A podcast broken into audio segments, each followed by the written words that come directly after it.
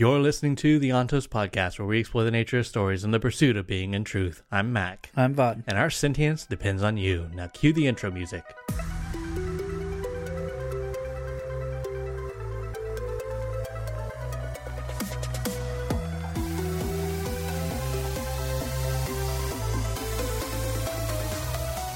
The balance. Is it real? We've almost forgotten this little bit of lore. The Skaa used to talk about it before the collapse. Philosophers discussed it a great deal in the 3rd and 4th centuries, but by Kelsier's time, it was mostly a forgotten topic. But it was real. There was a physiological difference between Skaa and nobility.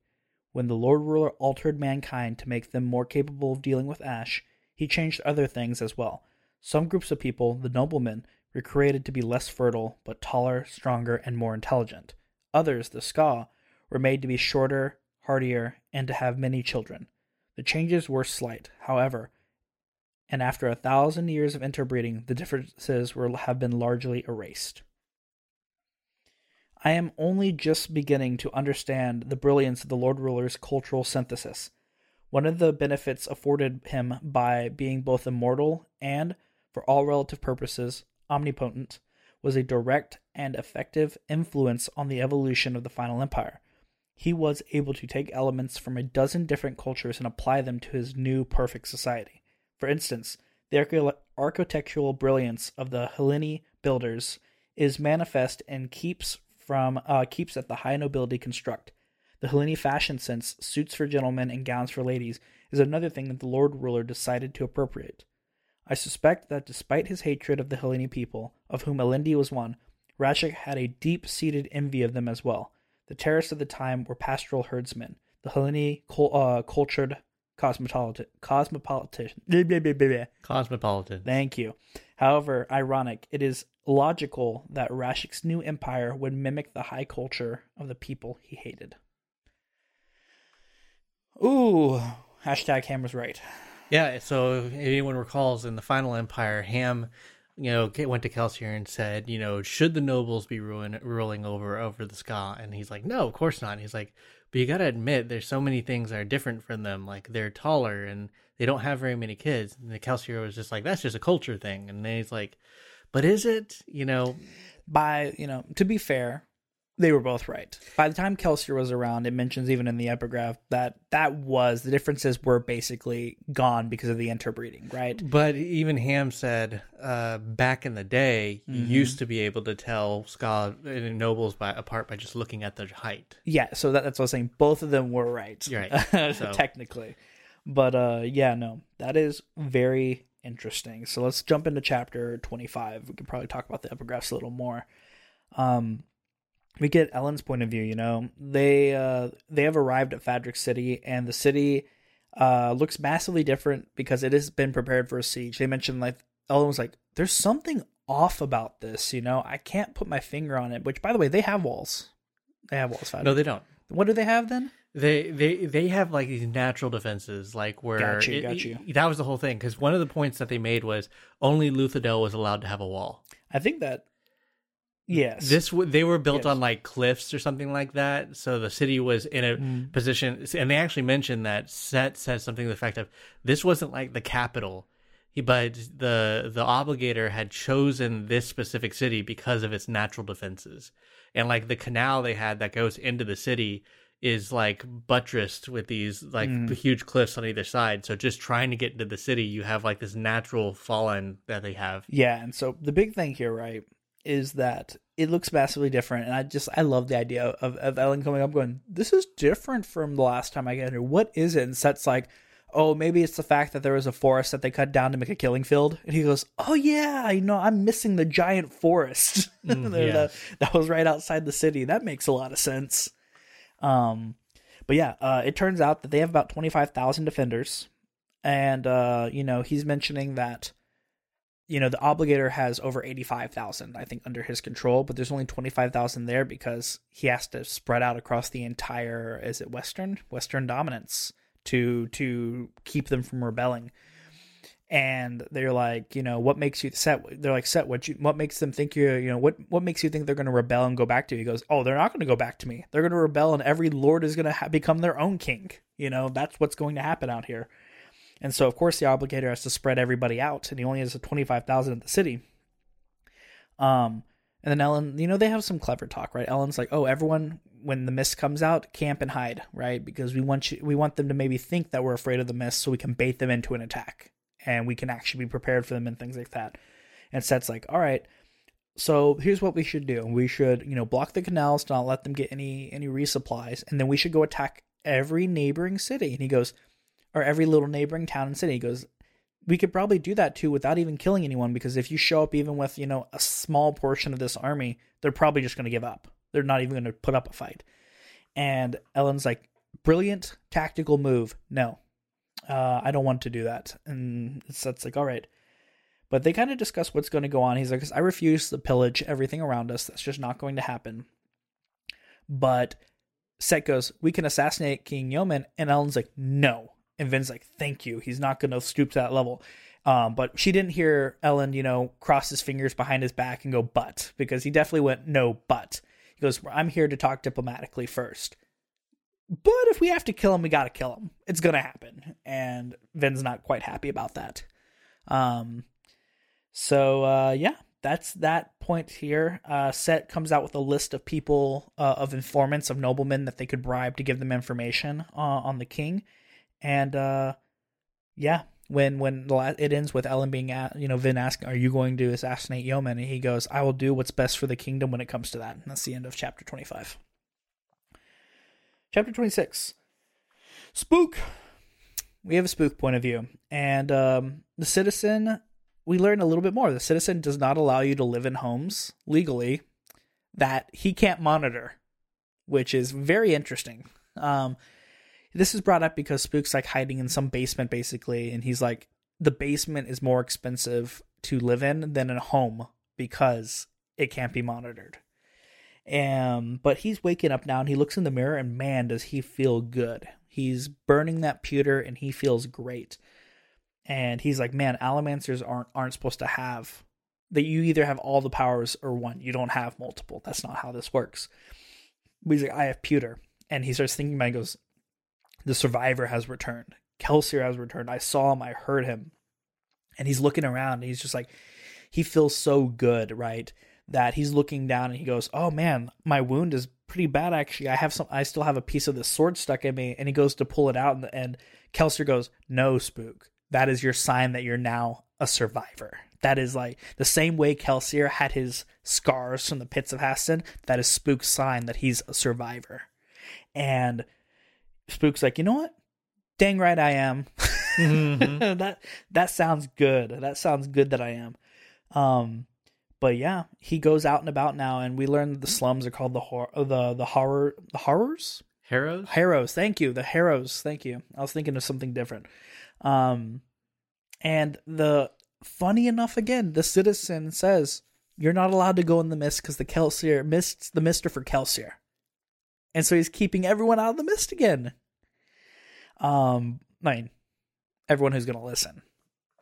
And so Spook goes out and finds a tavern and we see that there's this like 600 plus boxing wine, this like top shelf, top tier wine that's going for literally pennies, right? Going for clips. I don't know if that's what they call clips. He ends up making uh, a like wood coin that's like worth like a fraction of even a clip. Mm-hmm. So anyway. yep, yep.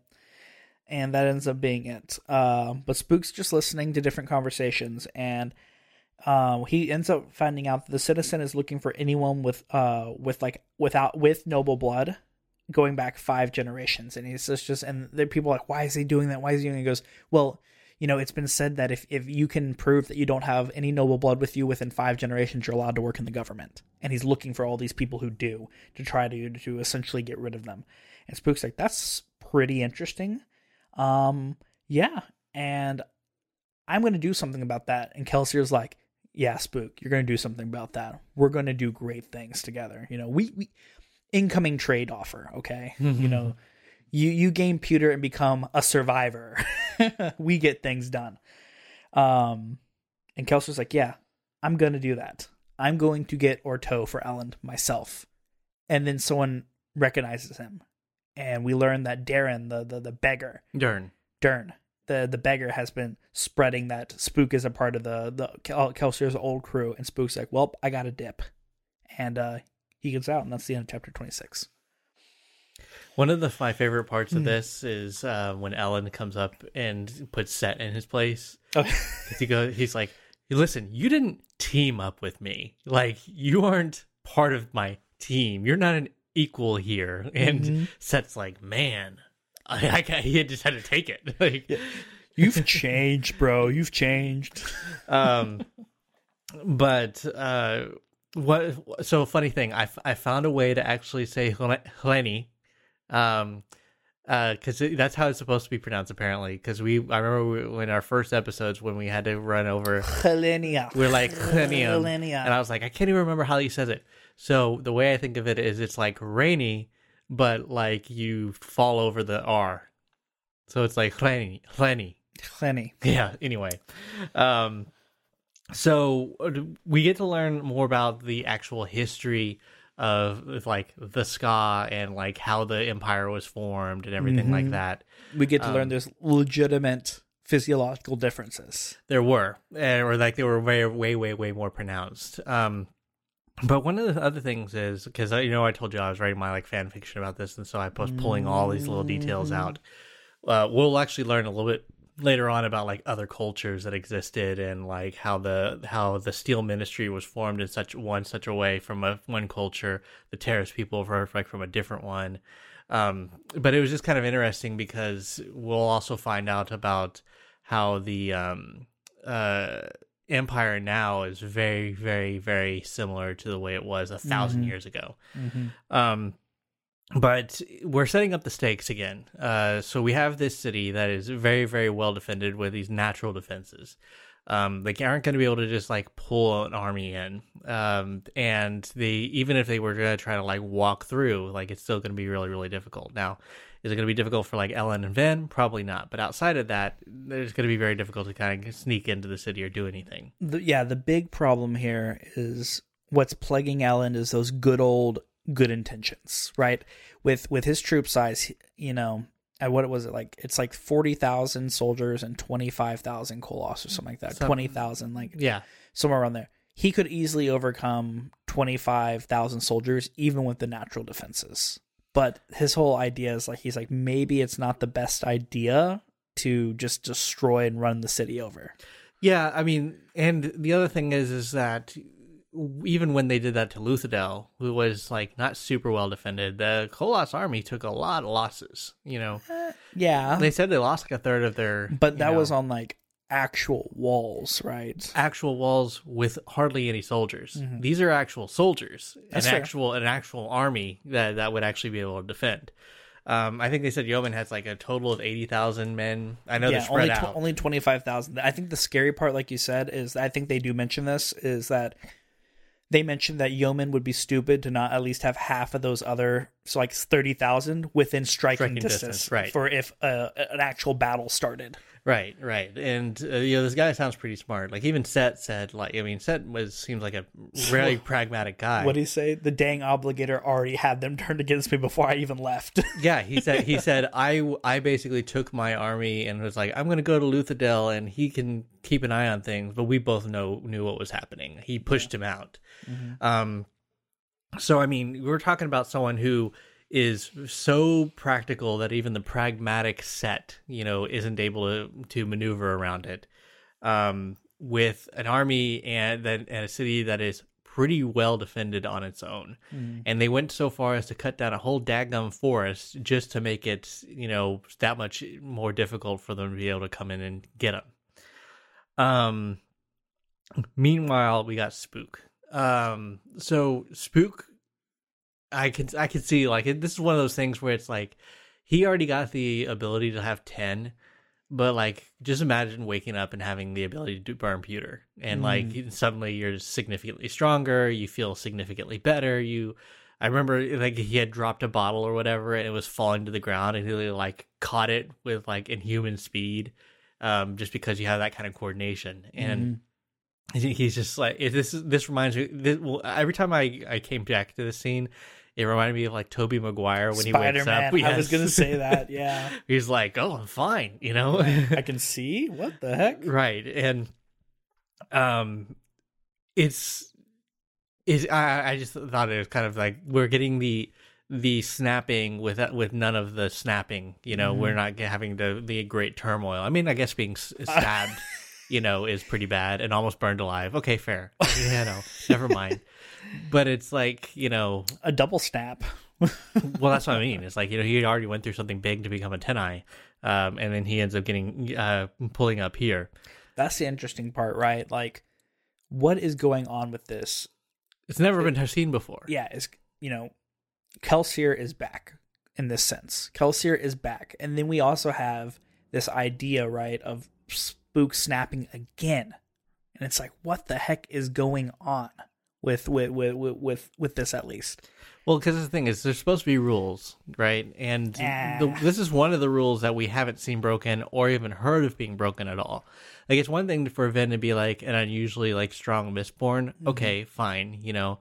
And Elend has a reason for you know being an unusually strong Mistborn. Um, and we've seen like, oh yeah, you can pierce copper clouds. Oh yeah, you can you know do this. And that was just like a steel ministry secret. But like, we haven't seen like, oh yeah, you can have you know multiple metals and not be a Mistborn and just be like that's a thing you know Mhm. uh, or like having to snap twice essentially um so it's like the it's like the rules are all all in a muck right now. The other thing is is that Kel- kelsier we say he's back but like you know he was able to see him for at one time briefly but it's not like he's communing with him you know really aggressively. Because i remember even spook, spook is like you know he'll hear it and he'll turn around and he'll start looking and he'll try to talk Yeah. and he's not really getting a dialogue um Yeah, a piece of me here wonders if this is, has something to do with him becoming a savant. Like it talks about how they don't feel like they're human anymore, right and so like, is this one of those things In where he's going? Yeah, You like, know. big time.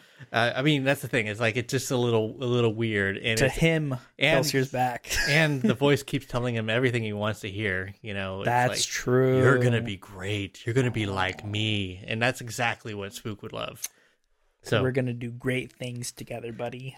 so anyway uh like you said like, we're kind of going through um uh, a little bit more as far as you know it's going to be kind of fast paced when it comes to all these chapters but in the next chapter we're going to be learning more about what what this obligator is and how and how we're potentially going to be able to defeat him Hey everyone, Vaud here.